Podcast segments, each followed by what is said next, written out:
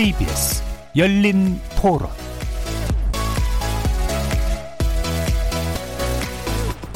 안녕하십니까. KBS 열린 토론 정준희입니다. 부동산 여파가 크죠.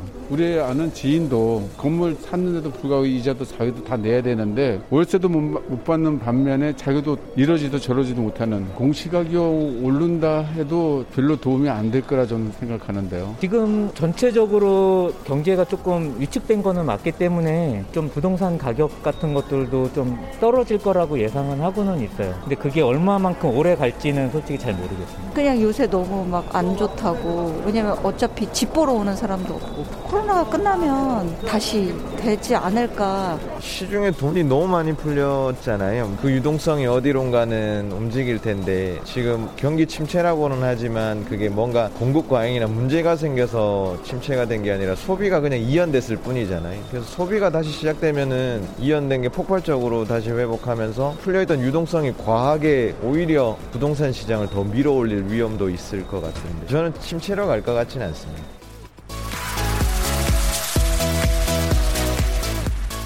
거리에서 만나본 시민들의 의견 잘 들어보셨습니까? 오늘 토론 주제는 바로 코로나 장기화가 부동산 시장에 미칠 영향과 대책입니다. 코로나19의 세계적 대유행이라는 충격은 직접적으로 경제에 영향을 미치는데요. 국내 중심은 물론 미국, 유럽 등 전 세계 금융시장의 혼란이 계속되면서 심각한 불황에 빠질 수 있다는 경고음이 켜지고 있습니다. 이 가운데 국내 부동산 시장 역시 코로나19 사태가 장기화될 경우 본격적인 하락세가 시작되는 것은 물론 패닉 상태에 빠질 수도 있다는 전망도 나오고 있는데요. 그래서 오늘 KBS 열린 토론에서는 코로나 장기화가 부동산 시장에 미칠 영향과 대책이라는 주제로 글로벌 경제 위기가 현실화될 경우 국내 부동산에 미칠 단기, 장기적 영향은 어떤 것일지, 그리고 지난해 이1216 부동산 대책을 비롯한 우리 정부의 연이은 고강도 규제책과 맞물려서 부동산 시장이 어떤 양상을 보이게 될지 세 분의 전문가와 심도 깊은 토론 나눠보겠습니다. KBS 열린 토론은 여러분들이 주인공입니다. 문자로 참여하실 분은 9730 누르시고 의견 남겨주십시오. 단문은 50원, 장문은 100원에 정보 이용료가 붙습니다. KBS 모바일 콩, 트위터 계정 KBS 오픈, 그리고 유튜브를 통해서도 무료로 참여하실 수 있습니다. 날카로운 의견과 뜨거운 참여 기다리겠습니다. KBS 열린 토론 지금부터 출발하겠습니다.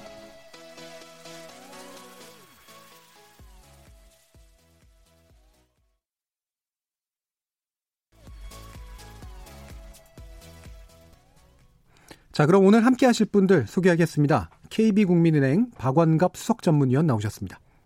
네, 안녕하십니까. 자, 그리고 한국도시연구소 최은영 소장 나오셨습니다. 네, 안녕하세요.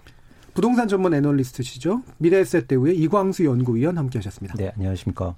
자, 이렇게 세 분과 부동산 시장에 관련된 이야기 나눠볼 텐데요. 이 뭐 변수는 여러 가지가 있기 때문에 일단은 금융 시장의 문제와 이제 부동산 시장의 문제를 함께 이제 묶어서 살펴보는 이제 그런 시간이 될 것 같습니다. 어, 일단 이제 전 세계 금융 시장도 그렇고요. 음, 국내 금융 시장도 상당히 흔들리고 있는 그런 상태인데 기본적으로 이런 금융 시장의 위기 상황이나 뭔가 문제 상황이 부동산 시장과 어떤 관계를 맺고 있는가 이거를 이제 사태를 좀 지켜보시면서 아마 생각하시는 바가 있으실 것 같아요. 그 부분에 대한 의견들 먼저 간단히 여쭙고 본격적인 쟁점으로 들어가도록 하겠습니다. 먼저 박원갑 전문위원님.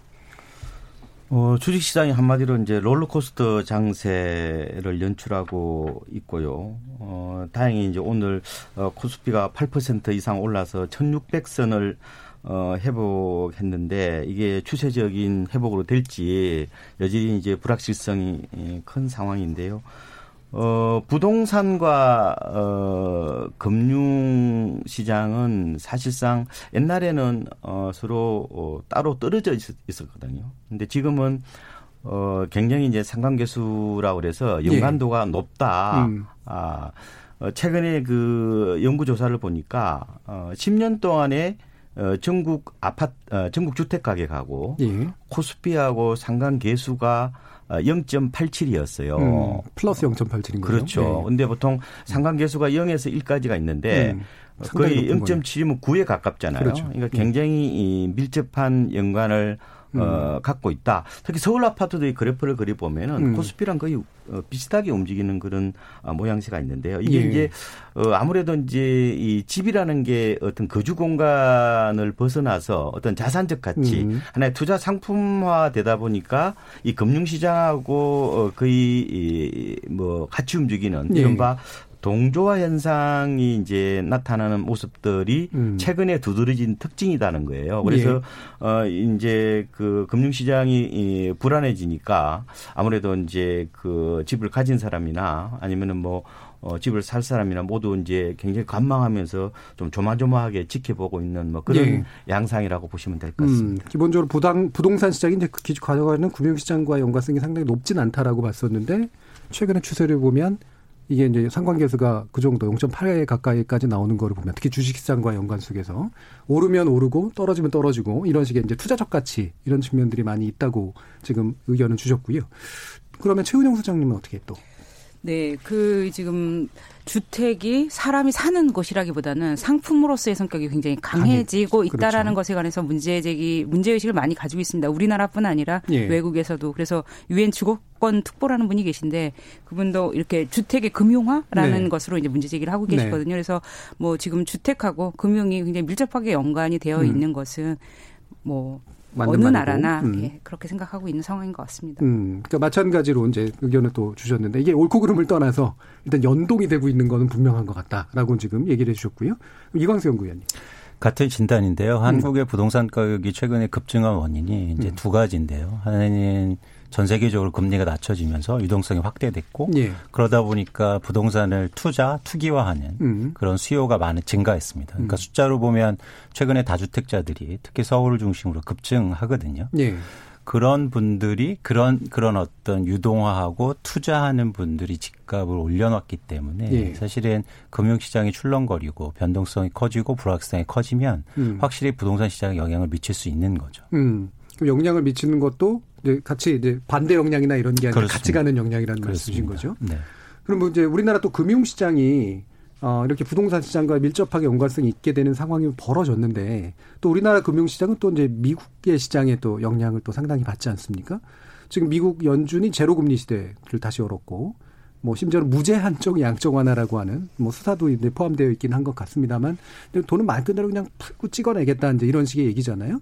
일단 그럼에도 불구하고 증시, 미국 증시는 이제 불안한 그런 상태고 이게 우리의 금융시장이 일단 어떤 정도의 충격파 내지 영향으로 다가올지 연구위원님께서 좀 말씀 주시죠.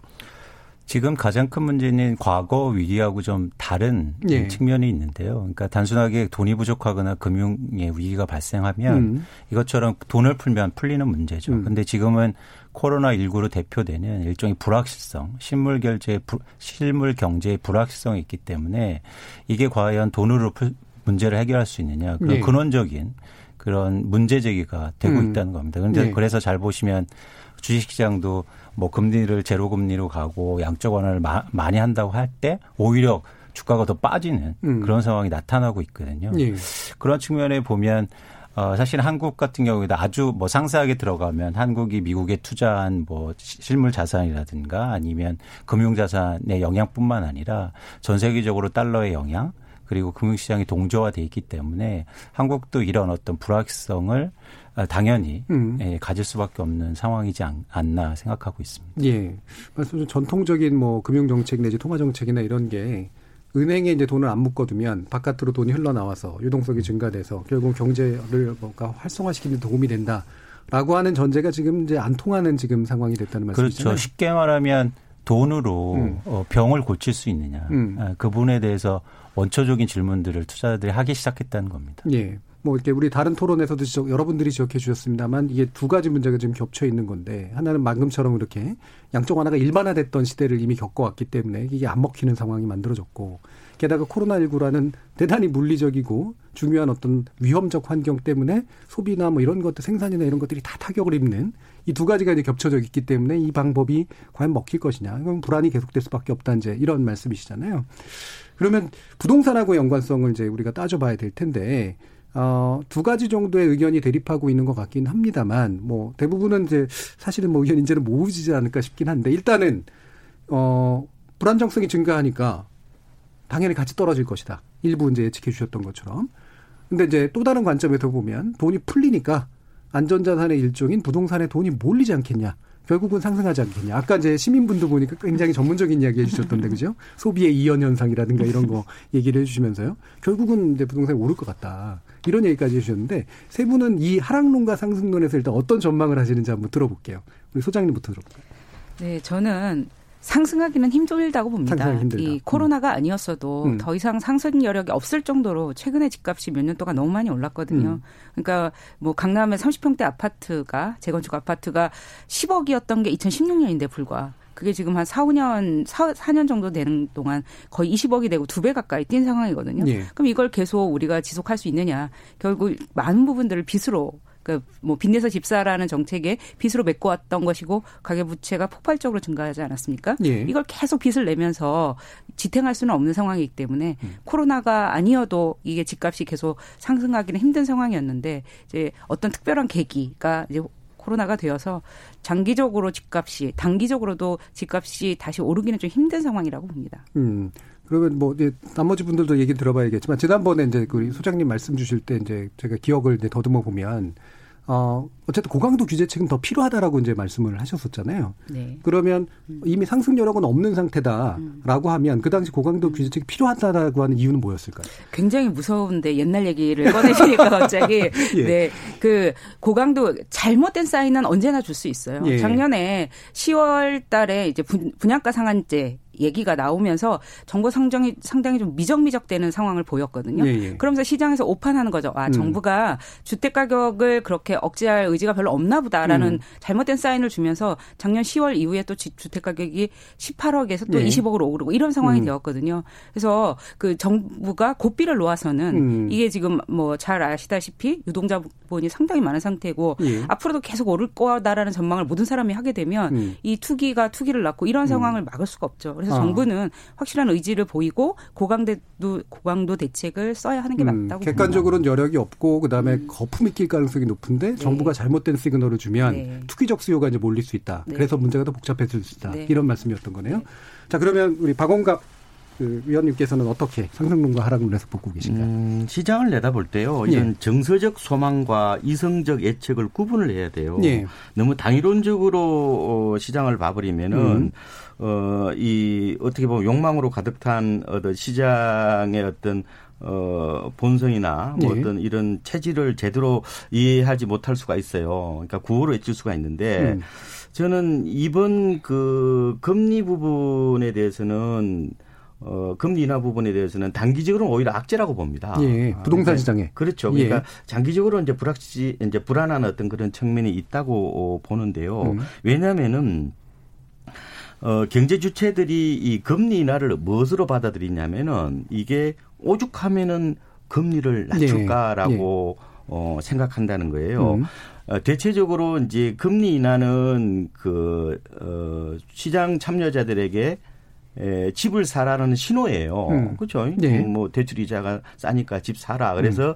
어 금리 인하로 대체적으로 그 동안에 그 과열이 나타났던 음. 거예요. 음. 그래서 옛날에 그 미국의 로버트 실러 교수 같은 경우는 이 금리 인하를 어, 부동산 버블을 어, 부풀리는 헬륨 가스를 집어넣는다는 그런 표현을 해요. 네. 풍선에 이렇게 헬륨가스가 음. 있지 않습니까? 근데 지금은 어, 이 금리 이 하락에 따른 민감도가 떨어지는 거예요. 음. 그러니까 집을 살려면은 어, 어떻게 보면은 미래의 소득이나 일자리가 안정적이어야 되는데 네. 어, 금리를 낮출 정도로 어, 내 어떤 소득과 일자리가 불안해진다는 쪽으로 이걸 어, 받아들여요. 음. 그러다 보니까 이게 단기적으로는 오히려 어, 수요를 좀 위축시킬 가능성이 더 있다고 보고요. 예. 근데 문제는 이게 장기적으로 이게 돈이 많이 풀리는 거기 때문에 그 돈이 어디로 갈 거냐 하는 부분들은 음. 이 고민거리 중에 하나예요. 그래서 예. 저는 어 단기적으로는 어 어떻게 보면 시장이 오히려 침체를 어, 가속할 가능성이 있고 예. 장기적으로는 굉장히 어떻게 보면은 거대한 유동성이 떠다니는 거기 때문에 음. 어, 주택 시장이 여전히 불안한 어떤 그런 측면이 있다 음. 이렇게 분석을 해보고 있습니다. 예, 그러니까 금리 인하라고 하는 게 경제가 안 좋아진다는 신호로 받아들이니까 단기적으로는 당연히 부동산으로도 이제 돈이 안 가는 현상이 되지만 한번 풀린 게 나중에 경제가 좀 좋아지거나 뭐 상황이 바뀌면 확 하고 이제 쏠리는 그런 것들이 나타날 수 있기 때문에 불안 정책이 증가한다라고 일단 단기 장기를 나눠주셨네요. 어, 그럼 이광수 연구위원. 어, 비슷한 음, 흐름인데요. 음. 일단 그 저희가 미래를 예측하기는 되게 힘듭니다. 예. 어, 사실 코로나 19가 이렇게 나오 나오지만 갑자기 치료제가 나와서 좋아질 수 있거든요. 예. 근데 갑자기 금융을 엄청나게 완화해줘서 음. 돈이 풀려 있다면 그런 유동성 때문에 부동산 시장이 확 오를 수 있죠. 예. 근데 일단 그건 배제하고 음. 일단 전망할 때 제가 이때 시장을 전망할 때 가장 어, 기준은 뭐냐면 집값이 아까 소장님 말씀하신 것처럼 굉장히 빠르게 상승했다는 거예요. 지금까지. 예. 음. 근데 오른 이유를 좀 살펴보면요. 음. 투기적 수요, 투자 수요가 굉장히 많이 증가했고 예. 반면에 공급이 감소합니다. 음. 공급 감소는 뭐냐면 사람들이 집을 갖고 있는 사람들 시장의 매물을 감소시켜요. 그런데 향후로는 이 두 가지가 바뀔 상황이 가능성이 굉장히 컸거든요. 예. 이유는 뭐냐면 대출 규제 때문에 투자 수요, 투자 수익률이 떨어지면서 음. 수요가 감소하고 있었습니다. 음. 그렇다면 어 집값이 하락 앞, 압력이 가하는 거죠. 음. 그러면서 보유세가 증가하고 일종의 양도세 감, 중과 완화라든가 이런 음. 정책 때문에 매물이 증가하는 그런 상황이었거든요. 예.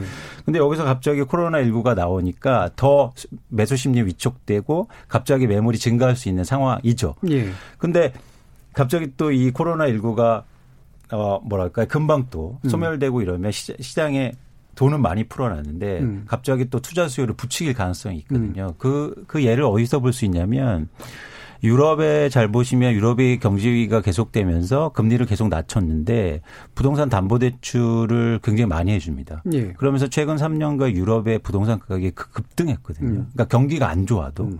그런 상황이 한국에서 나타날 수 있는 거죠. 예. 그래서 사실 저희가 미래를 예측하기 굉장히 힘들지만 사실 지금 아까 말씀드린 것처럼 그 유동성의 문제가 하나의 변수가 될 수 있다. 음. 그러니까 하락 은 굉장히 당연한 수순이었는데 음. 그 유동성이 과연 어떻게 흐를 것인가가 좀 중요한 변수라고 보고 음. 있습니다. 여러 가지 이제 경제 상황이나 규제 이후로 이제 매물들이 많이 나올 수 있었던 상황에서 네.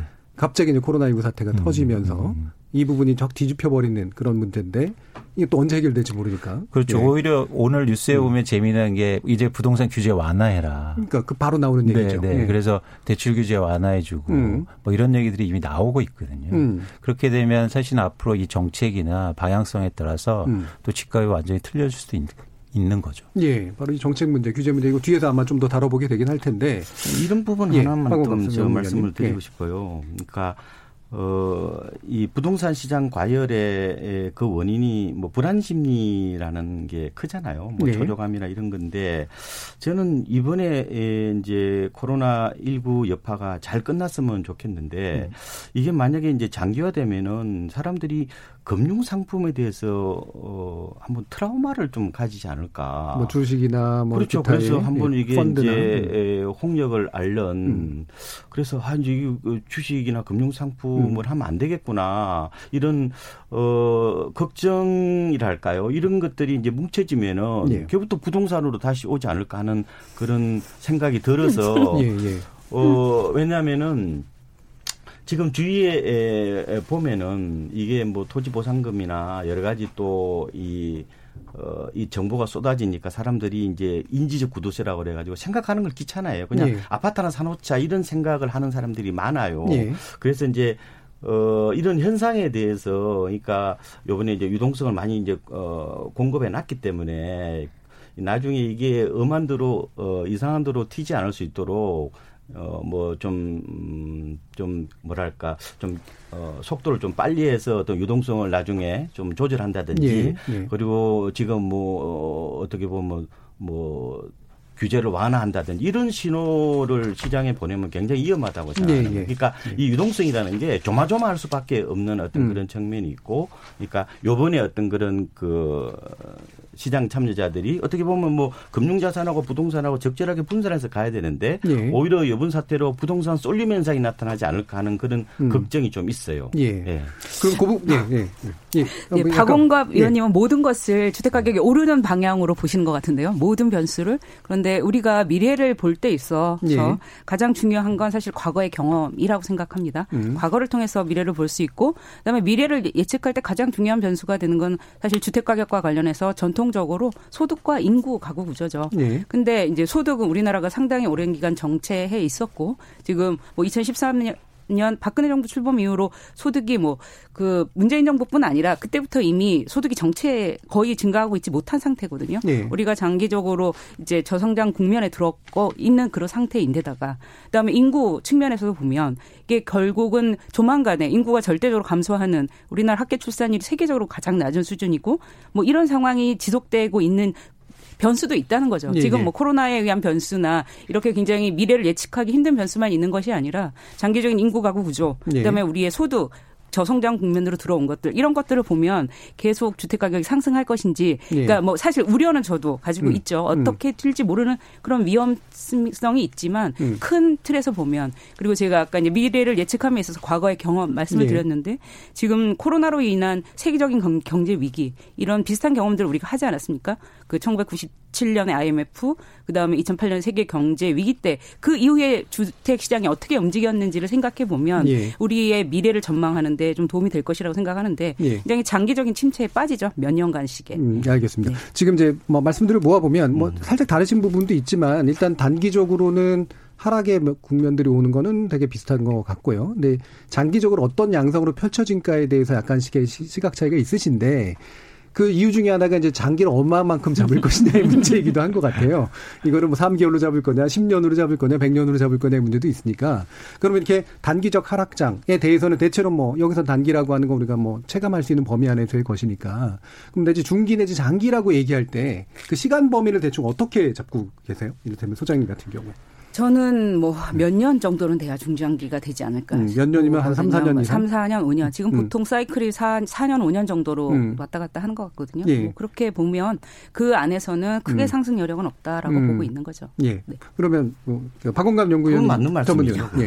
그러니까 어차피 지금은 우리가 미래를 예측할 때 10년 음. 일을 내다보면 은 그거는 뭐 의미가 없는 거예요. 그러니까 제가 이제 그 인구 뭐 줄어드는 거라든지 우리가 음. 저성장으로 가는 거라든지 이런 부분들은 어떻게 우리 경제 엄청난 큰 그 바위덩어리예요. 네. 근데 이제 우리가 지금 그런 어 5년 뒤의 미래보다는 당장 이게 유동성이 넘쳐서 내년엔 내후년이 어떻게 될 거냐 음. 말하자면은 이런 비성적 과열이 나타나서 음. 우리 거시 경제의 어떤 건전성을 해치면 어떨까 하는 그런 걱정 때문이지. 네. 뭐 저는 뭐 어, 집값 어, 올라야 된다는 그런 기우제 지는 사람은 아니고요. 저는 네. 그렇지는 않고요. 근데 근데 다만 이제 포인트의 문제라고 음. 보는데 뭐 그런 어, 가능성에 대해서 저는 뭐 경계를 해야 된다 이렇게 보는 거지. 예, 예. 그 소장님하고 저도 뭐 그 대체적으로 뭐 비슷한 측면은 많아요. 왜냐하면 음. 저도 집값이 작년까지 서울이 어 6년 이상 올라서 이제 지금 조심해야 된다. 특히 30대들이 지금 묻지마 매입하는 것은 그 하우스푸어로 갈 수 있는 음. 어 굉장히 그 위험한 투자 행위다 그런 얘기를 많이 했어요. 음. 그런데 어, 포인트는 이제 뭐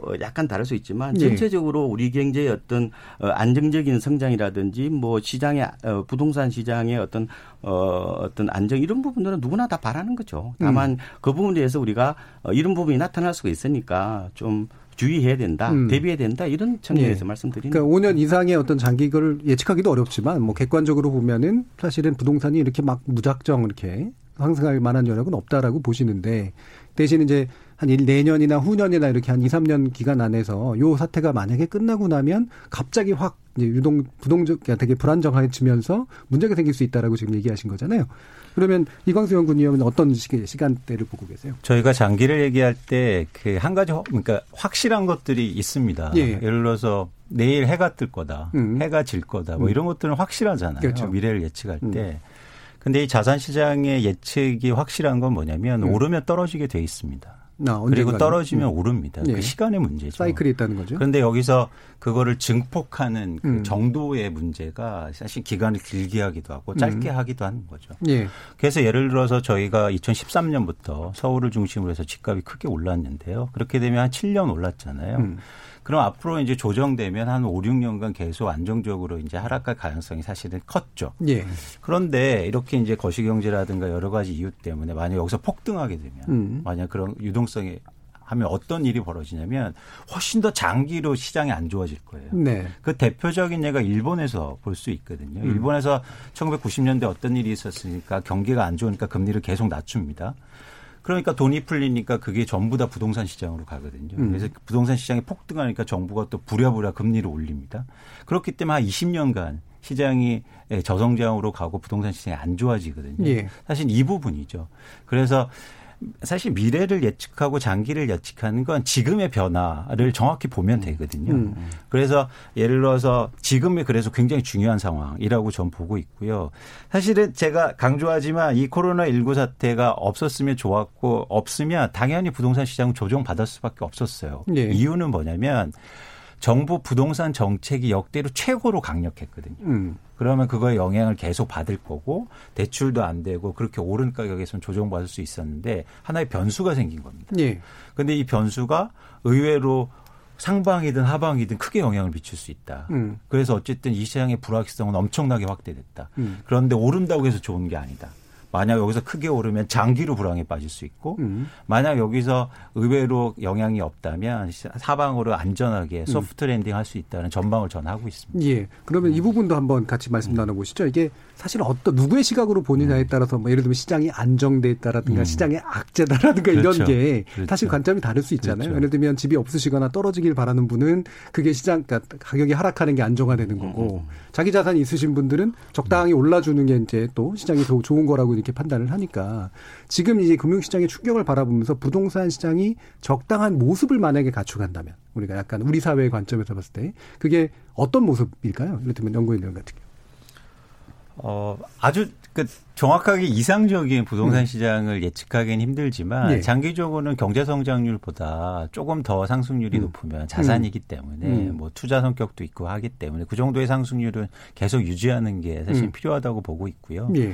그런 측면에서는 최근에 부동산 가격이 과도하게 오른 음. 측면이 있고 사실 그 내면을 좀 살펴보면 조금 문제로 될 만한 것들이 굉장히 많았습니다. 음. 예를 들어서 뭐 담합이라든가 매물이 감소했다거나 정부의 정책들이 잘못된 신호들을 예. 시장에 내, 내물면서 과도하게 집을 지금 안 사도 될 세대들이라든가 음. 과도하게 집을 빚을 내서 사는 사람들이 증가했다는 거죠.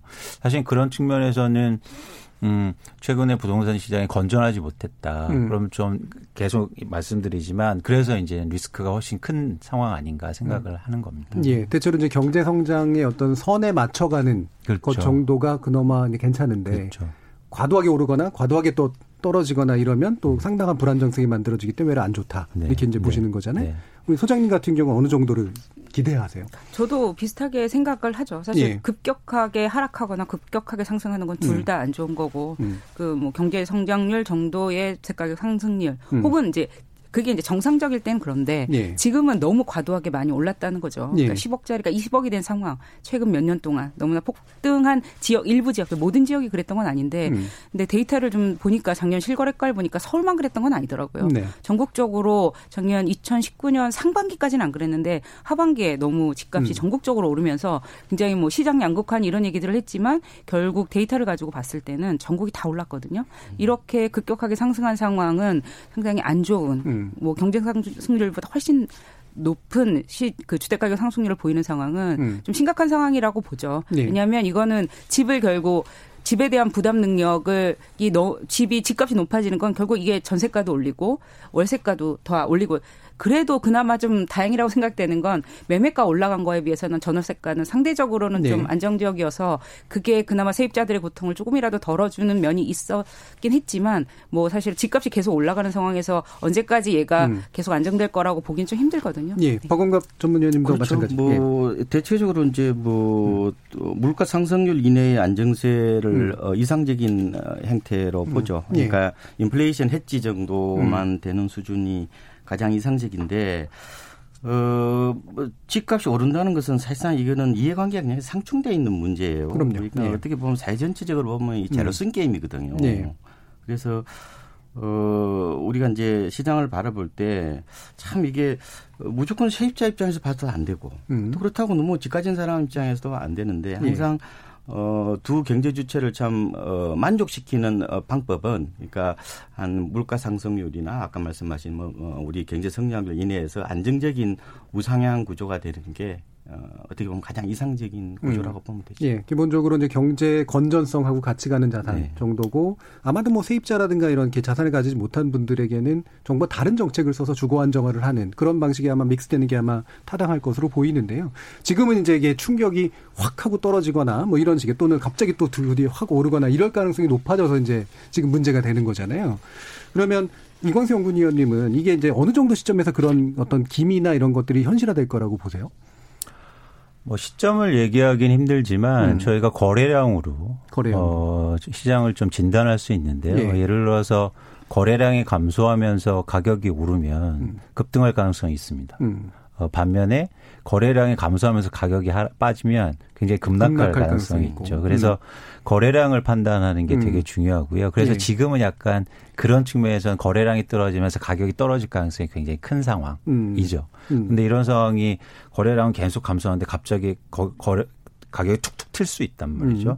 그러면 그게 어 다시 또 시장을 만들고 투자나 투기 수요를 부추겨서 그리고 매도 물량을 줄이면서 거래량을 더 감소하면 가격이 갑자기 급등할 수도 있는 겁니다. 예. 어, 그래서 항상 그런 징후들은 사실 거래량에서 저희가 음. 좀 찾고 있습니다. 음, 일단 거래량의 추이를 먼저 보고 그렇죠. 거기서 이제 위로 튈 거냐 아래로 이제 가라앉을 그렇죠. 거냐를 그 다음에 판단하는. 그래서 일부에서는 이제 시장이 어려워지면 거래를 원활하게 해 주는 방안들이 되게 필요하다라고 네. 보는데요. 네.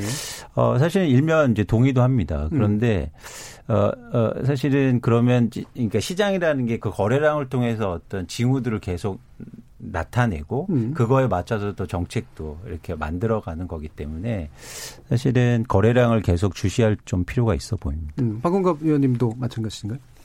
지금 음. 시장은 음, 거래 절벽 상태에 놓여 있다. 어, 금융시장 충격이 어, 부동산 시장으로 1차 전이되는 어떤 그런 네. 과정이 아닌가 생각이 들어요. 음. 그래서 이 국민이 좀 더 이어지면은 제 생각에는 아마 조금 가격이 하락할 가능성이 있는 것 같고요. 지금 음. 서울 아파트 가격이 한국 감정원 기준으로 보면은 제로 퍼센트 네. 상승했거든요. 네. 상승세가 이제 멈췄다는 건데 제 생각에는 아마 올해 전체 서울 아파트 가격이 약세로 어, 통계로 잡힐 가능성이 저는 있을 거라고 보고 음. 있습니다. 원래 작년에 전망할 때 대부분의 연구기관들이 올해 서울은 강보학으로 봤었거든요. 그런데 음. 이 코로나 19라는 변수, 충격 변수를 고려하지 않았는데 아마 그 변수를 좀 고려하면은 어 아마 서울 아파트 값은 이제 그 6년간 상승을 멈추고 이제 올해 좀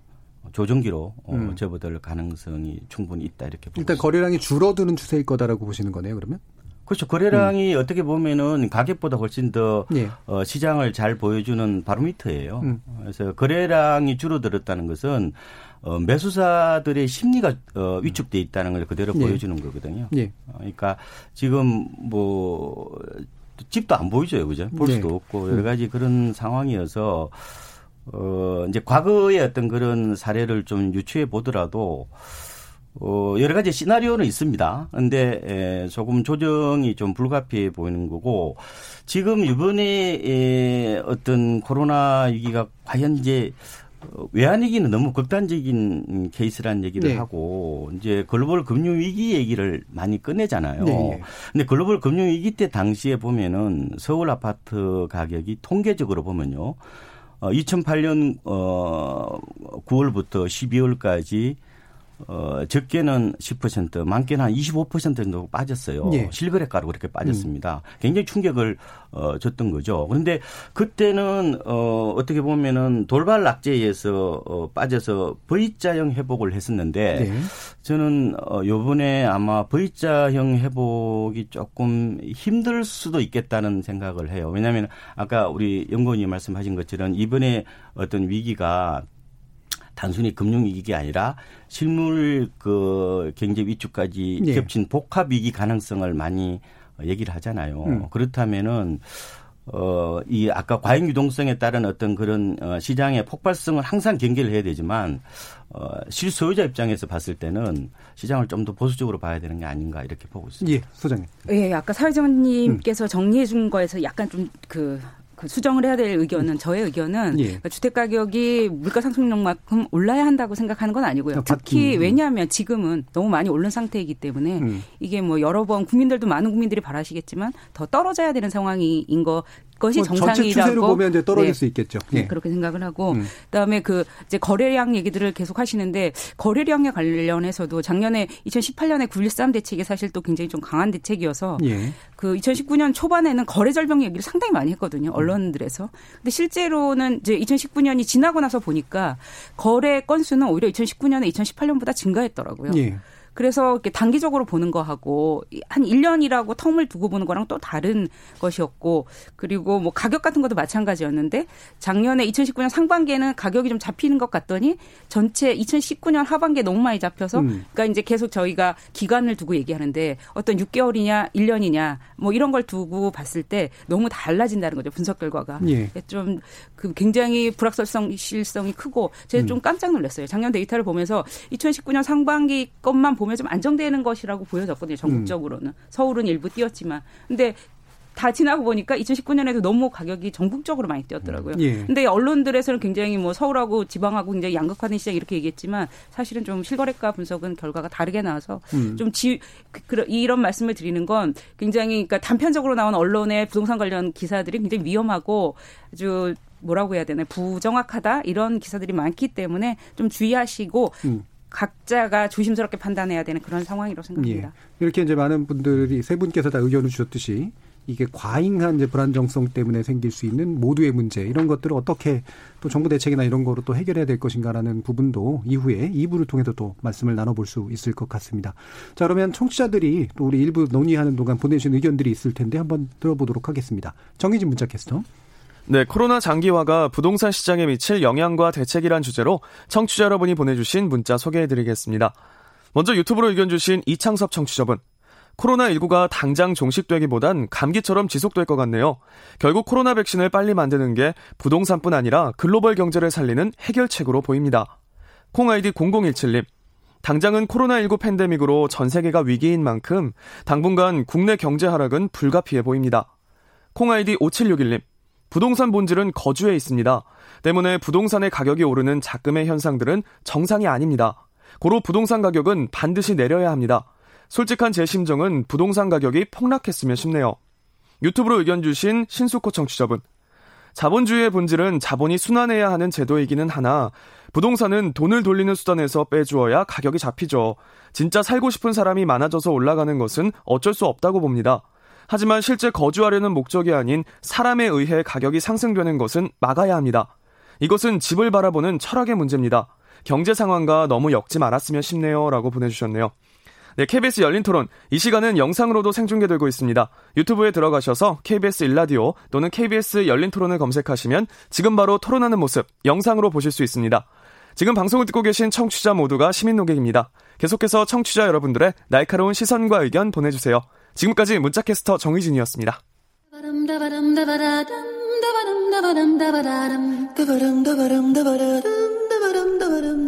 여러분은 지금 청취자와 함께 만들어가는 고품격 시사방송 KBS 열린 토론을 듣고 계십니다. 자, 후반부 토론 시작해 보겠습니다. 한국도시연구소의 최은영 소장, 미래에셋대우의 이광수 연구위원, 그리고 KB국민은행의 박원갑 수석 전문위원 이렇게 세 분과 함께 하고 있습니다. 자, 그러면 이제 우리 정부 대책에 관련된 논의로 들어가야 될 텐데요. 어, 일단 먼저 떠오르는 게 이제 공시 가격 이슈입니다. 공시 가격이 이제 굉장히 높게 올랐다라고 하는 게 일반적인 지금 관측이잖아요. 최은영 소장님, 지금 상황 한번 얘기 좀 해주시죠.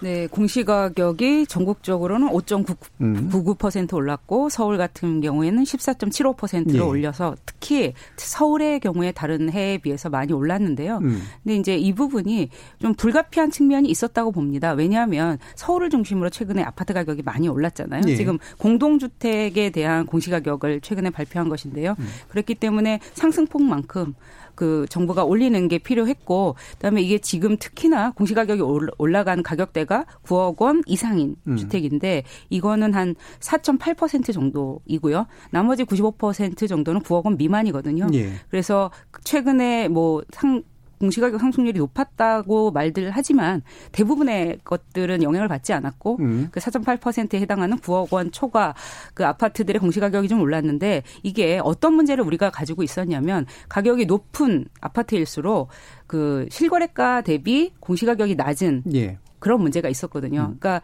뭐 이런 거죠. 강남의 비싼 아파트들은 실거래가 반영률이 60%인데 음. 강북의 저렴한 아파트들은 실거래가 반영률이 80%이고 뭐 이런 상황을 정부가 그러니까 형평성 문제가 발생하는 예. 거잖아요. 예. 이것들을 완화하기 위해서 불가피한 조처였다고 예. 봅니다. 예. 이렇게 이제 공시가격이라고 하는 것을 이제 높였다라고 그래서 정부는 표현하지 않고 음. 현실화시켰다. 그래서 실거래가와의 격차를 줄였다 이제 이런 식의 이제 얘기를 하잖아요. 근데 생각해 보면 예. 그게 왜 100%가 아니어야 하는지 음. 공시가격이라는 것이 원래는 노무현 정부 때 이 원래 또 로드맵을 만들려고 했고 그 예. 로드맵에 의하면 언젠가는 공시가격은 실거래가랑 같게 하려고 했거든요. 이미. 예. 그런데 이게 이제 그 굉장히 오랫동안 지연됐던 거죠. 음. 그래서 아마 이 부분들에 관해서 왜 공시가격하고 실거래가하고 달라야 하냐라는 음. 의문을 가진 청취자분들도 많으실 거라고 생각합니다. 예. 뭐 제가 알기로는 뭐 이게 이제 토지 수용하는 과정에서 정부가 돈을 들려야 되는 문제도 있고 낮춰놔야 되니까. 그다음에 사실 실거래가를 정확하게 파악한다. 라고 하는 것도 사실은 좀 어려운 부분, 객관적으로 파악하는 게 이런 것도 있어서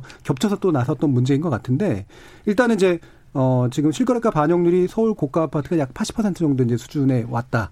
이건 음. 충분히 현실화가 좀 됐다고 보세요? 아니면 낮다고 보세요? 아니면 별로 아직도 안 됐다. 아, 약간 오해인데요. 일부 예. 단지가 80%인 일부 거고요. 단지 평균적으로는 뭐 70, 72%입니다. 음. 그러니까 일단은 가격이 오른 게 반영이 되고 있는 추세다라고 이제 소장님 말씀을 해주셨는데 이 정도 현실화율의 어떤 추세랄까요? 이 부분에 대한 평가도 한번 들어보죠. 이광수 연구위원님. 그 일단 실거래가의 반영률, 실거래가가 뭔지 이제 음. 개념 규정이 좀 필요하지만 저는 80%가 이유가 좀 있다고 생각합니다. 예. 왜냐하면 예. 단기에도 막 20%씩 빠지고 오르고 막 이러거든요. 그렇죠. 그래서 예. 만약에 빠지면 음. 담세에 대한 뭐 이렇게 조세 음.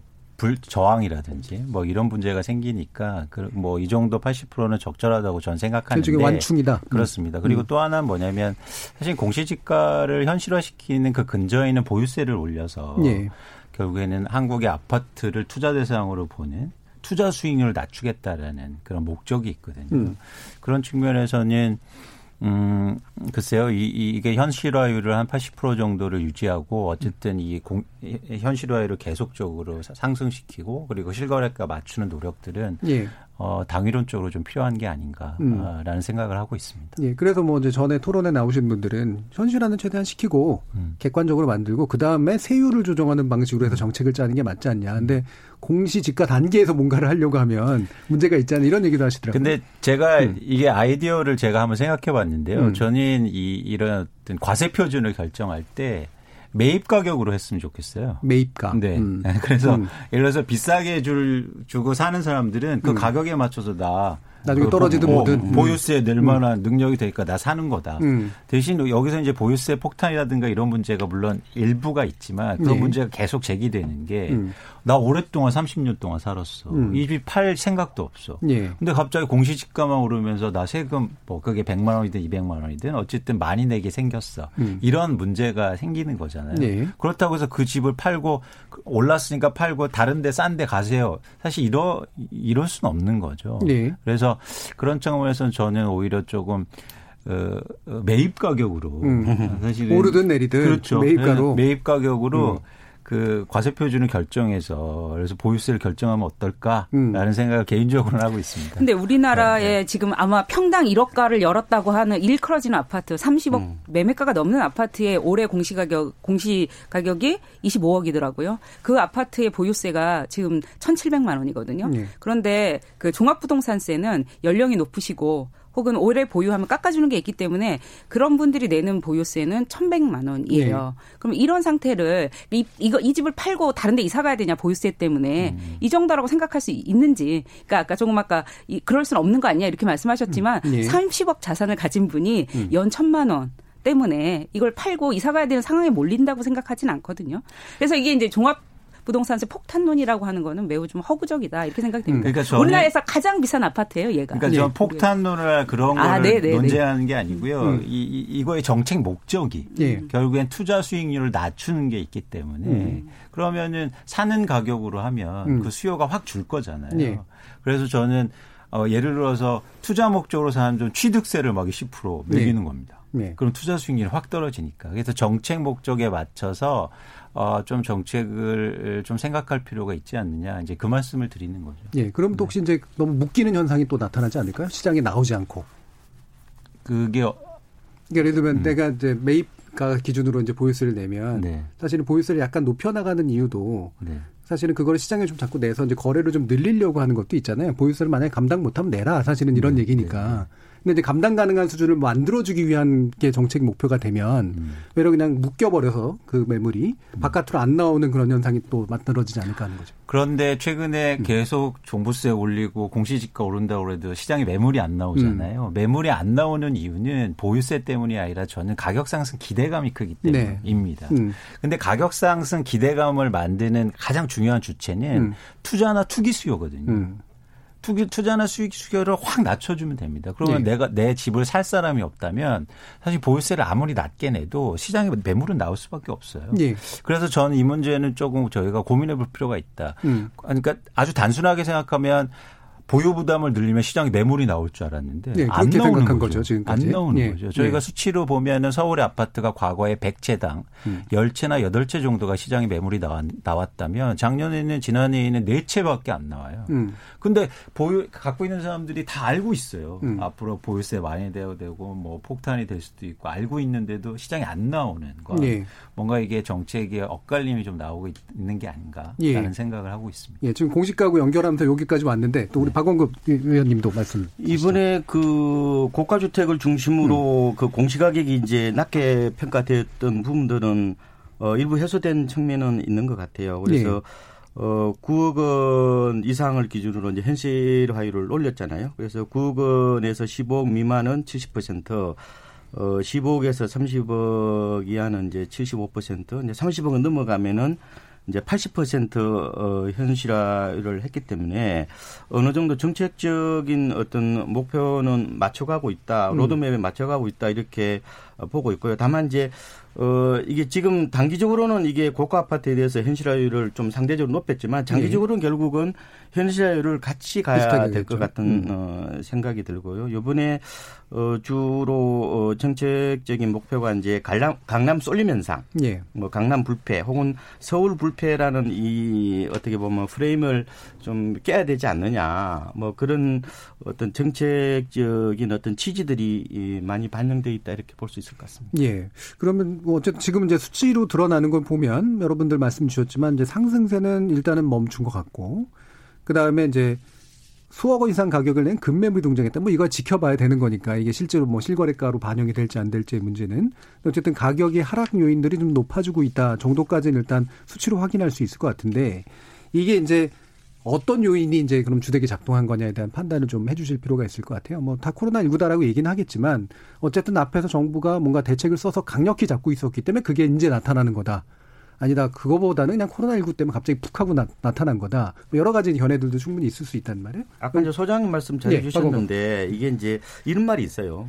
정책은 누적적으로 어, 가격에 반영된다 이렇게 네. 해요. 그러니까 음. 단박에 에, 세상에 에, 이루어지는 게 없습니다. 마법의 음. 정책은 없어요. 이게 어느 정도 어, 누적이 되었을 때 그게 효과를 발휘하는 게 있거든요. 음. 그래서 저는 이번에 이제 강남이나 이 중심으로 이제 가격이 아까 보니까 재건축이 어, 실거래가를 보니까 한두 달 사이 한 10% 정도 빠졌더라고요. 예. 그런데 그 원인이 여러 가지 있겠지만, 음, 아까 말씀하신 대로 뭐 코로나 19도 있었고, 그리고 이제 단기간 급상승에 따른 피로감도 생각보다 컸던 것 같고요. 음. 그리고 15억이 넘으면 아예 대출이 안 되는 이런 부분은 그 갭 투자를 차단한 어떤 그런 정책의 어떤 그런 어, 좀 복합적으로 이제 작용한 결과가 아닌가 이런 네. 생각이 들고요. 그래서 이번에 보유세 어떤 많이 올라가니까 어, 강남에 어떤 그 집을 사야 되겠다는 대기 수요들은 조금 줄어들지 않을까 음. 이렇게 예상을 해보고 있습니다. 일단 현재 특히 강남 지역을 위주로 나타나는 건 확실히 이제 지금까지 정부 대책이 누적된 강력한 대책이 네. 누적된 결과를 일단은 보는 게 옳다라고 지금 네. 보신 거잖아요. 소장님도 마찬가지 생각이신가요? 예, 예. 저도 그렇게 보는데요. 음. 이게 사실은 코로나 변수가 아니었어도 주택 음. 가격은 지금 빠지고 있는 와중이었거든요. 예. 작년 12, 16 대책이 강하기도 했고, 근데 사실 저는 12, 16 대책보다 12월 17일에 발표된 공시 가격이 정말 더 시장에 앞으로 영향이 더 클 거다라고 보긴 했어요. 예. 왜냐하면 지금 사실 많이 올라간 것처럼 보이지만 음. 이게 여기서 끝이 아니거든요. 음. 내년에도 왜냐하면 아까 제가 말씀드렸지만 9억 원 넘는 아파트의 현실화율이 지금 72%거든요. 예. 올해 많이 올렸다고 하지만 음. 그럼 이거는 앞으로도 계속 상승 여지가 있다는 거죠. 예. 그래서 그 지금 종합부동산세나 재산세의 보유세의 상승은 앞으로도 계속될 것이기 때문에 이 영향이 장기적으로 갈 거예요. 예. 그래서 그리고 아까 이제 종부세 아무리 올려도 매물 안 내놓는다 음. 이렇게 말씀하셨지만 사실은 이게 수천만 원이 넘어가면 얘기가 달라지는 거거든요. 음. 특히 자, 다주 1주택자들은 아까 제가 말씀 드렸던 것처럼 우리나라에서 제일 비싼 아파트 한 채를 가지고 있어도 뭐 오래 가지고 있었다면 한 천만 원 정도 네. 세금을 네. 내면 되니까 1주택자는 버틸 수 있겠죠. 종부세를. 음. 그런데 이것들이 뭐 다주택자의 경우에는 2, 3주택을 가지고 있는 경우에는 6천만 원, 7천만 원 되는데 이걸 버틸 수 있는 사람은 우리나라에 그렇게 많지 않거든요. 네. 뭐 연소득이 1억이 남는 사람이 그렇게 많지 않고 뭐 그 1억 그 10억 이상 가진 자산가가 뭐 만 얼마라 그러더라 만 명? 네. 그렇게 생각보다 많지 않은 상황에서 이렇게 현, 지금 현실화되고 있는 종부세 를 버틸 수 있는 사람 많지 않다고 생각해요. 음. 그래서 지금 이 코로나라는 아주 그 뭐라고 해야 되나 예측하기 힘든 변수 이외에도 정부 정책이 누적적으로 쌓였고 그런 결과로 앞으로도 주택 가격은 그 영향으로 지금 떨어지고 앞으로도 좀 그럴 거라고 보는데 근데 이제 좀 변수들은 있어요. 그러니까 분양가 상한제에 대해서 각, 각 계속 정부가 요번에도 또 연기를 하지 않았습니까? 네. 이런 사인들이 이제 시장에 잘못 읽히면 그 또다시 폭등할 수 있는 그런 음. 우려 그러니까 전반적으로 하향하겠지만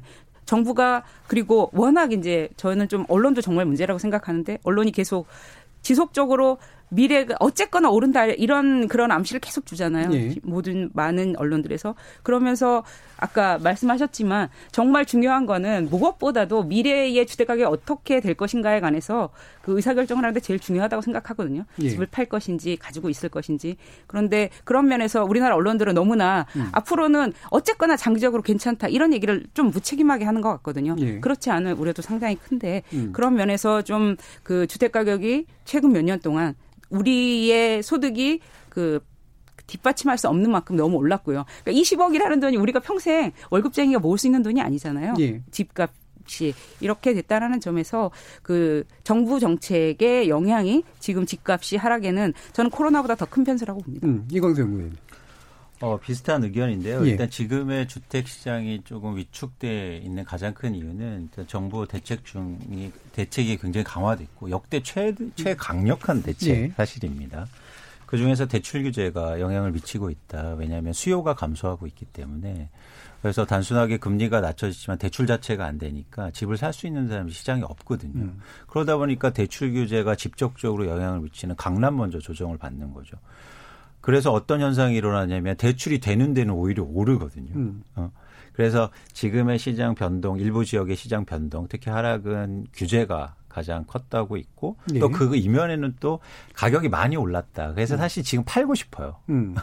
투자 목적으로 집을 사신 분들은 네. 이제는 팔아야 된다는 생각이 있었는데 네. 수요가 계속 줄어들고 있으니까 뭔가 이제 음, 시장의 변화가 일어나고 있는 거죠. 음. 그런데 여기서 이제 코로나19가 아까 다시 말씀드리면 말씀드리자면 어떤 영향을 또 미칠 건가는 하나의 네. 또 변수가 되고 있다라는 음. 생각을 갖고 있습니다. 일단 이제 강남 제일 오른 순서로 이제 또 아마 이제 이게 가격이 멈추거나 하락하는 모습들로 나타나는데 일단 그렇죠. 그렇습니다. 강, 남하고 또 마영성 이른바 서울의 마영성 지역까지. 그렇습니다. 근데 이제 아까 남은 지역이 이제 이런 대출 규제를 덜 받는 지역이라든 이런 데 풍선 효과가 나타나고 있었는데 뭐 이를테면 인천이라든가 아니면 다른 지역 같은 경우에 이 풍선 효과는 그러면 이제는 안 나타날 거라고 보시나요? 아니면은 마찬가지로 좀 우려는 좀 있다고 생각하시나요?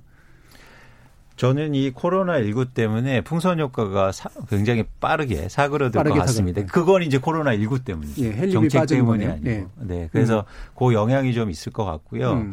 사실은 지금 그러니까 정부의 규제가 오히려 그 이런 영향까지 합쳐서 워낙 세니까 음. 워낙 세니까 만약에 에, 더 하락폭을 크게 만들 수도 있는 거죠. 예. 그런데 제가 2006년부터 한국의 아파트가 실거래가가 신고되는데 전국적으로 한번 제가 어떤 통계 조사를 한번 해봤습니다. 음. 제가 궁금한 게 뭐였냐면 어떤 아파트가 많이 오를까 음. 그 기간 내에 그랬더니 아주 동일한 게 뭐냐면 많이 빠진 게 많이 오르거든요. 예. 네. 음. 그런 측면에서 반대로 많이 오르면 많이 빠지게 돼 있어요. 변동폭이 크다. 그렇죠. 음, 음. 그래서 사람들은 많이 오른 게 오히려 계속 오르고 불패라고 음. 얘기하지만 시장의 어떤 자정 작용이라든지 음. 시장의 변화 방향은 확실합니다. 음. 어, 그런 측면에선 이렇게 변화를 저희가 좀 읽을 수 있는 거죠. 그러면 이제 방금 또 말씀을 주셨는데 아까도 잠깐 얘기가 나온 겁니다만 자, 그래서 이제 어, 규제 대책 먹히고 있고 근데 게다가 코로나19까지 오니까 시장 충격이 외로 세져서 급격한 하락의 문제를 대비해야 돼. 그러니까 이제 풀자. 예를 들면 보유세 문제도 좀 고민해보고 어? 예를 들면 세부담 완화시켜주고 그다음에 거래도 늘리고 뭐 이런 식의 얘기들이 솔솔 피어오를 수도 있을 것 같아요. 실제로 일부에서는 얘기가 나오는 것도 있고요. 이 부분에 대한 뭐 위험성이랄까 아니면 또는 뭐 나름대로 타당한 측면이랄까 어떤 게 있을까요? 아니면 정책의 일관성이나 신뢰성도 음. 어, 훼손될 수도 있고요. 네. 시장에 또 잘못된 신호를 보낼 가능성이 있다. 지금 유동성은 넘치다. 음. 언제든지 어, 시장은 요동칠 가능성이 있는 상황이잖아요. 예. 그래서 지금은 뭐 규제 완화를 요구하기에는 여러 가지 시기조도 맞지 않고 음. 시기상조 어떤 이런 측면에서 좀 바라보고 있고요. 조금 어, 시장이 이, 과거보다 이제 불안정성이 컸기 때문에 이걸 잘 관리하면서 어, 어떻게 지켜나가야 되는 거 아닌가 이런 생각을 음, 해보고 일단 시그널 자체는 계속 연속적으로 주는 게 옳다라고 지금 보시는 거고요. 예, 소장님. 네, 저도 마찬가지 음. 의견인데요. 정부가 정책의 일관성을 지키는 것은 굉장히 중요하다고 생각합니다. 이런 지금 뭐 코로나로 인한 경제 위기에서 사실은 정부가 LTV DTI 규제, 음. 금융 규제를 굉장히 오랫동안 몇 년 동안 해왔던 것이 오히려 다행이라는 생각이 들잖아요. 지금 그 뭐 박근혜 정부 때처럼 빚내서 집 사라 해서 굉장히 무리하게 사람들이 집을 샀다면 이런 경제 위기에서 굉장히 위험해지는데 굉장히 몇 년 동안 규제를 했기 때문에 예. 그나마 더 사실 우리나라 주택 시장은 다른 나라에 비해서는 좀 안정적일 수 있거든요. 거품이 덜 꼈다. 네, 음. 그러니까 거품이 덜 꼈다는 아니고 규제는 아니시고. 했다. 네. 거품은 많이 꼈지만 그래도 금융 규제를 했기 예. 때문에 뭐 본인의 소득에 비해서 너무나 많이 그, 음. 그 대출을 받고 그러 그거 그게 일부는 규제가 됐다. 예. 이제 아닌 사람도 물론 있을 거고 그래서 하우스푸어가 문제가 없진 않을 거라고 봅니다. 주택 가격이 예. 하락하면 그런 뭐 그렇게 생각을 하는데 그런데 그런 면에서 음. 규제를 풀자 이 말은 좀 말이 안 맞는다고 생각하고요. 예. 지금 LTVI, DTI를 규제를 했기 때문에 그나마도 주택 시장에 관해서 조금 안정감이 있게 보는 것이고 그다음에 아까 그 종합부동산세나 이런 세제 문제와 관련해서는 사실은 그것들이 뭐 시장에 내놔라 이런 목적보다는 예. 과세 공평성이라는 측면 그리고 그 자산을 많이 가진 사람이 세를 그만큼 세금을 부담해야 된다라는 그, 그 근본적인 사회 정의 이런 문제들이 있기 때문에 그런 문제를 훼손하면서 음. 경기를 부양해야 된다라는 주장은 옳지 않다고 봅니다. 예. 네, 정부가 받아들이기도 힘들 거라고 음. 생각하고요. 이광수 연구원. 어, 한국의 부동산의 유통 시장을 활성화하고 가격이 오른다고 그래서 전체 경제가 좋아진다면 전 적극적으로 찬성하죠. 예. 그러니까 예를 들어서 서울의 집값이 아파트 가격이 크게 올라서 경제가 막 자산 효과도 나오고 소비가 증가하고 음. 기업도 좋아하고 이런 게 검증이 됐으면 저는 적극적으로 찬성하는데요. 그게 검증되지 않았고요. 오히려 네. 부정적인 효과들이 굉장히 큽니다. 그래서 사실은 부동산 시장을 통해서 어떤 부양을 하거나 경기 부양하는 게 특히 유통시장 네. 이렇게 거래되는 시장에서는 되게 유의를 해야 된다. 오히려 지금까지 지금처럼 금융의 역할이 부동산 실물에 영향이 큰 시장에서는 그래서 저는 그 부분에 대해서는 지금 대출 규제라든가 정부의 규제에 일관성을 가져갈 필요가 있고요. 물론 정책이라는 게 유연성을 가져야죠. 예. 근데 전그 그 유연성을 유, 어, 이런 유통시장 말고 분양시장에 가져갔으면 좋겠어요. 음. 예를 들어서 개발이라든가 예. 이게 왜냐하면 저희가 정책에 되게 실기를 한 게 사실 부동산 시장이 안 좋았을 때 음. 예를 들어서 2008년도부터 2012년 동안 12년 그 긴 기간 동안 저희가 좀 적극적으로 공급도 중산층이라든지 이런 계층을 위해서 공급도 늘려주고 공공주택을 하고 개발 사업을 했으면 한국의 부동산 시장이 이렇게 안 됐습니다. 예. 네. 그런데 그런 부동산 시장이 안 좋았을 때 분양시라든가 이런 것들을 정부에서 개입을 못하고 그냥 단발적으로 유통시장만 좋게 만들기 위해서 예. 대출을 완전히 풀어주고 이렇게 했거든요. 뭐 양도세 완화라든가 이런 조치하고. 그래서 음. 저는 정책의 방향성은 사실 유통시장과 분양시장을 음. 좀 이원화해서 예를 들어서 아파트가 아파트가 좀 중산층이나 저소득층에서 많이 지어지고 이런 아파트가 지어지면 경기에도 도움이 되잖아요. 예. 그래서 고용 인력도 증가하고 그런 소비도 증가할 수 있기 때문에 그래서 저희가 좀 이완해서 생각할 필요가 좀 있다. 음. 제가 한 가지 또 강조하고 싶은 건 저희가 굉장히 중요할 때입니다. 여기서 금융시장을 잘못 건드려서 대출이라든가 이런 것들을 완화해 준다면 음. 갑자기 부동산 시장이 폭등할 건데요. 네. 가능성이 있죠. 네. 어, 그런데 그렇게 되면 굉장히 오랫동안 장기 불 황으로 가는 거죠. 음. 한국은 음. 일본처럼. 그러니까 일본처럼 꼭 된다는 게 아니고 이게 조건식이 걸려 있는 거죠. 음. 그래서 지금 정부 정책이 중요한 때다. 그런데 음. 뭐 아까도 말씀드렸지만 오늘 벌써 뭐 대출 규제 풀어줘야 된다, 양도세 네. 적게 내야 된다 이런 얘기들이 나오고 있거든요. 음. 그래서 어 굉장히 유의할 필요가 있다라는 음. 생각을 해봅니다. 네, 일정한 유연성은 필요한데 이런 음. 유통 측면에서의 뭔가 또는 세금이나 이런 것들에 대한 완화 조치나 이런 거는 확실히 부정적인 측면들이 크다는 그게 말씀이죠. 경기 경기 부양이라든지 음. 그게 어떤 경, 경제를 위해서 도움이 되지 않는다는 거죠. 음. 그렇죠. 음. 네. 박원갑 의원.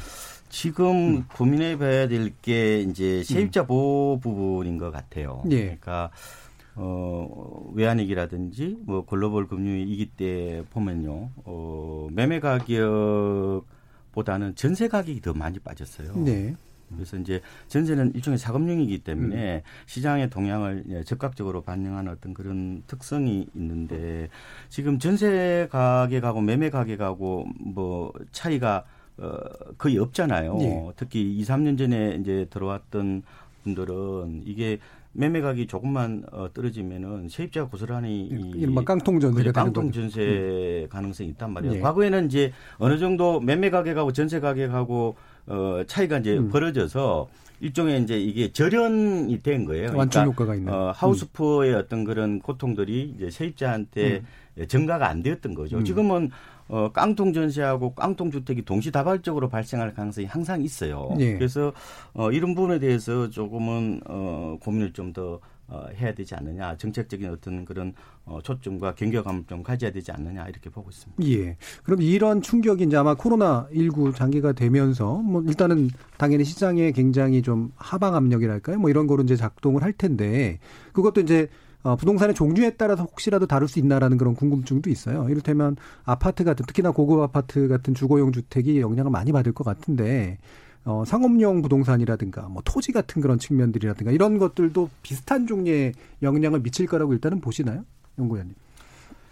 어, 일단 그 가격 하락폭이 크거나 영향이 받으려면 음. 크게 받으려면은 개인들이 많이 갖고 있거나 거래가 빈번할수록 사실은 가격 변동폭이 클 수 있잖아요. 예. 그런 측면에서 토지 같은 경우에 거래가 빈번하지는 않습니다. 음. 그래서 과거에도 보면 토지가 안정적으로 계속 상승하거든요. 음. 어, 그래서.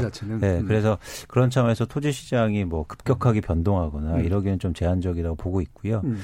대신 투자 목적이나 이렇게 산 부동산들 음. 대표적으로 어, 예를 들어서 재건축 아파트라든가 예. 아니면 어, 뭐 신도시의 상가들 음. 이렇게 뭐 분양가가 엄청나게 높았거든요. 음. 그래서 투자 목적으로 사놨는데 경기가 안 좋으면 사실은 시장이 클 수가 있죠. 음.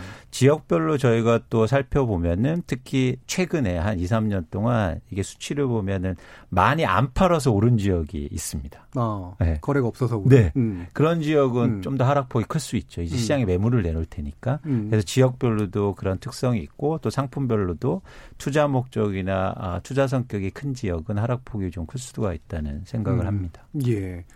박원관 의원님 어떻게? 상대적으로 음. 저는 어, 상권 부분을 좀 걱정을 하고 있는데요. 어, 상권. 예, 음. 이제 임대료가 좀 떨어지고 예. 또 연체도 있고요. 공실이 좀 늘어나면서 많은 이제 어려움을 어, 겪고 있는 어떤 그런 측면. 어, 그걸 솔직히 가장 큰 걱정을 하고요. 또 예. 소비 또 패러다임이 어, 인터넷이나 모바일로 또 급속하게 바뀌었잖아요. 음. 이 상권이 저는 어떻게 보면 구조적 침체 가능성이 있지 않을까. 예, 예. 그러면 그게 또 자영업자 부실로 또 이어질 그렇죠. 수 있으니까 음. 참이 부분이 좀 걱정이 되고 그 다음에 좀 영향을 받는 것은 이제 주택 시장인데 이제 거래가 많기 때문에 음. 이제 재개발 재건축 같은 주로 이제 대출을 많이 내고 투자 상품 성격인 이런 쪽, 그다음에 일반 아파트 그다음에 이제 이제, 이제 오피스라고 그러죠. 상가 건물 순으로 마지막은 이제 토지 정도가 될 거라고 보이는데 그래서 이게 이제 에, 항상 이게 코로나 아, 이 어떻게 보면 일부의 여파가 지속 기간이 어느 정도 될 거냐. 예. 그리고 이게 어, 시장에 미치는 그 충격 강도가 어느 정도 될 거냐에 따라서 어, 다르긴 해요. 그런데 음. 이제 지금 예상으로 한 6개월 정도 간다 그러면은 음. 어, 사실상 뭐 혜택 보는 혹은 반사익 보는 어, 부동산 시장이 없을 거다. 그래서 음. 특히 요새 보면은 그 풍수효과 얘기를 많이 예. 하잖아요. 풍수효과는 그 금방 터져요. 예. 그래서 지금 일부의 뭐 9억 이야 무조건 어, 뭐 저가 아파트들은 뭐 그 규제도 안 받으니까 음. 유동성이 풀리니까 오른다고 그렇게 생각하기 쉬운데 굉장히 위험한 어, 음. 사고라고 보고요. 예. 그러니까 결과적으로 위기가 좀 더 심화되면은 모든 부동산이 다 어, 평준화 혹은 그 동조화 현상이 나타난다는 음. 점에 좀 과거에 그랬고요. 예. 그런 경험치들을 한번 어, 좀 음, 되짚어 볼 필요가 있지 않느냐 음. 생각이 됩니다. 일단은 보수적으로 봐야 되고 특히나 이제 상가 중심으로 좀 더 위험도가 높다라고 일단 판단을 해주셨고요. 어, 소장님 의견도 듣고 싶은데 지금 이제 마지막 발언 할 시간이 다 돼가지고요. 그러면 1분씩 어, 아까 이제 이런 얘기 해주셨잖아요. 정책은 지금은 일단 일관되게 가는 게 좋다. 그러나 이제 상황에 따라서 이제 적정한 유연성을 발휘해야 되는데 그게 우리 경제에 안 좋은 영향을 미치지 않도록 하는 그런 방식의 어떤 문제가 아닐까 싶거든요. 그런 면에서 우리 정책 당국이 좀 신경을 써야 될 부분이 어디 있냐, 어디 있는지에 대해서 의견을 좀 들어보겠습니다. 최은영 소장님. 예. 투기 수요를 억제하고 음. 실수요자를 보호한다라는 원칙을 문재인 정부 출범 이후에 주거 정책으로 펴왔거든요. 근데 그 원칙은 지금 어떤 위기 상황이 와도 그 정부가 끝날 때까지 유지하겠다라고 음. 약속을 했고 그것들이 지켜져야 음. 뭐 변함없이 우리 그 어떤 위기가 와도 큰 문제 없이 그걸 그 헤쳐나갈 수 있으리라고 생각합니다. 네. 정부의 정책 일관성이 매우 중요한 시점이라고 생각하고요. 굉장히 많이 이제 흔들릴 여지가 있는데 음. 그렇지 않은 게 중요하고 아까 이제 박 의원님 말씀해 주신 것처럼 세입자 대책에 대해서 굉장히 많이 고민해야 되는 시점인 것 같습니다. 네. 주택 가격 상승 이후에 항상 따라오는 게 그 전월세 가격 상승이었거든요. 음. 그래서 박근혜 정부 때도 제일 문제가 됐던 건 사실 뭐 미친 전세가라는 음. 그런 것이었어요. 그래서 그러면 지금 이렇게 장기적으로 주택 가격이 상승했는데 전월세 가격이 상승을 음. 상대적으로 낮게 상승했지만 그럴 우려가 있기 때문에 세입자 대책에 대해서 그래서 굉장히 오랫동안 논의되었던 게 계약갱신 청구권과 예. 전월세 인상률 상한제 같은 것들에 관해서 적극적으로 논의할 때라고 생각합니다. 알겠습니다. 박원갑 의원.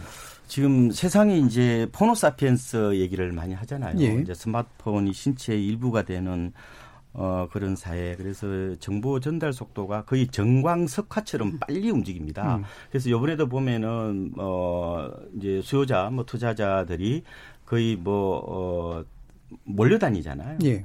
마치 그 엄청나게 이렇게 게릴라식으로 몰려다니면서 서로 정보 공유하면서 변동성을 음. 키우잖아요. 그러니까 이제 근데 우리가 혹시 정책이 옛날 마인드가 아닐까? 예, 예. 이 과연 이 흐름을 따라갈 수 있을까 하는 음. 그런 부분이 있어요. 근데 물론 뭐 정책이 시장을 앞서가기는 굉장히 어려워요. 그러니까 음. 뭐 집값도 오르지 않는데 또 규제책을 내놓을 수는 없잖아요. 그죠? 그래서 네. 선제적으로 하기는 굉장히 어려운 일이지만 음. 일어나는 현상과 그 대책 간의 어떤 시차를 좀 음. 많이 줄이자. 예. 그래야 우리가 어떤 시장의 변동성 가능성을 최소화할 수 있지 않느냐 이런 음. 생각을 해보고 있습니다. 네, 정책의 어떤 툴도 음, 이제 음, 바뀌어야 된다. 어, 포노사피엔스 네. 시대에 맞춰서 좀 발빠르게 예. 예, 기민함이 좀 필요하다 이런 생각을 해보고 있습니다. 예, 이강수 연구원.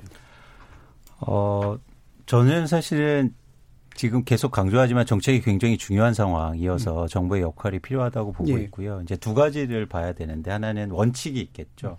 그리고 시장이 계속 이렇게 움직이니까 거기에 이제 따라가서 변동하는 건데 그런 차원에서는 어 최근에 가장 우려하는 게 이 부동산 정책이 정치화가 돼서 음, 어, 음. 어 사실 이런 문제를 근본적으로 좀 풀어내야 됩니다. 그러니까 음. 예를 들어서 정치가 바뀌면 정, 정, 정책이 또 바뀔 거야. 음. 뭐 이런 기대감을 준다거나 아니면 반대로 뭐 정치가 계속될 거니까 규제는 계속될 거야. 음. 그래서 근데 이런 기회들이 항상 부동산 시장이 좋을 때 할 수 있는 일들, 아, 음. 나쁠 때 할 수 있는 일들이거든요. 음. 그러니까, 그러니까 뭐냐면 정책이 제대로 시장에 먹힐 때는 시장이 항상 예. 불안할 때. 음. 예. 막 좋을 때는 정책이 안 먹히는 음. 봐왔듯이 그래서 저는 아주 정책이 호기를 마련하고 있다. 그래서 정부가 좀 잘했으면 좋겠다라는 기대감을 예. 갖고 있습니다. 알겠습니다. 어, 이렇게 코로나 장기화가 부동산 시장에 미칠 영향과 대책에 대해서 같이 논의해 주신 이강수 위원님, 박원갑 위원님 그리고 최은영 소장님 세 분 모두 감사합니다. 수고 많으셨습니다. 네, 고맙습니다. 감사합니다. 저는 내일 저녁 7시 20분에 다시 찾아뵙겠습니다. 지금까지 KBS 열린 토론 정준이었습니다.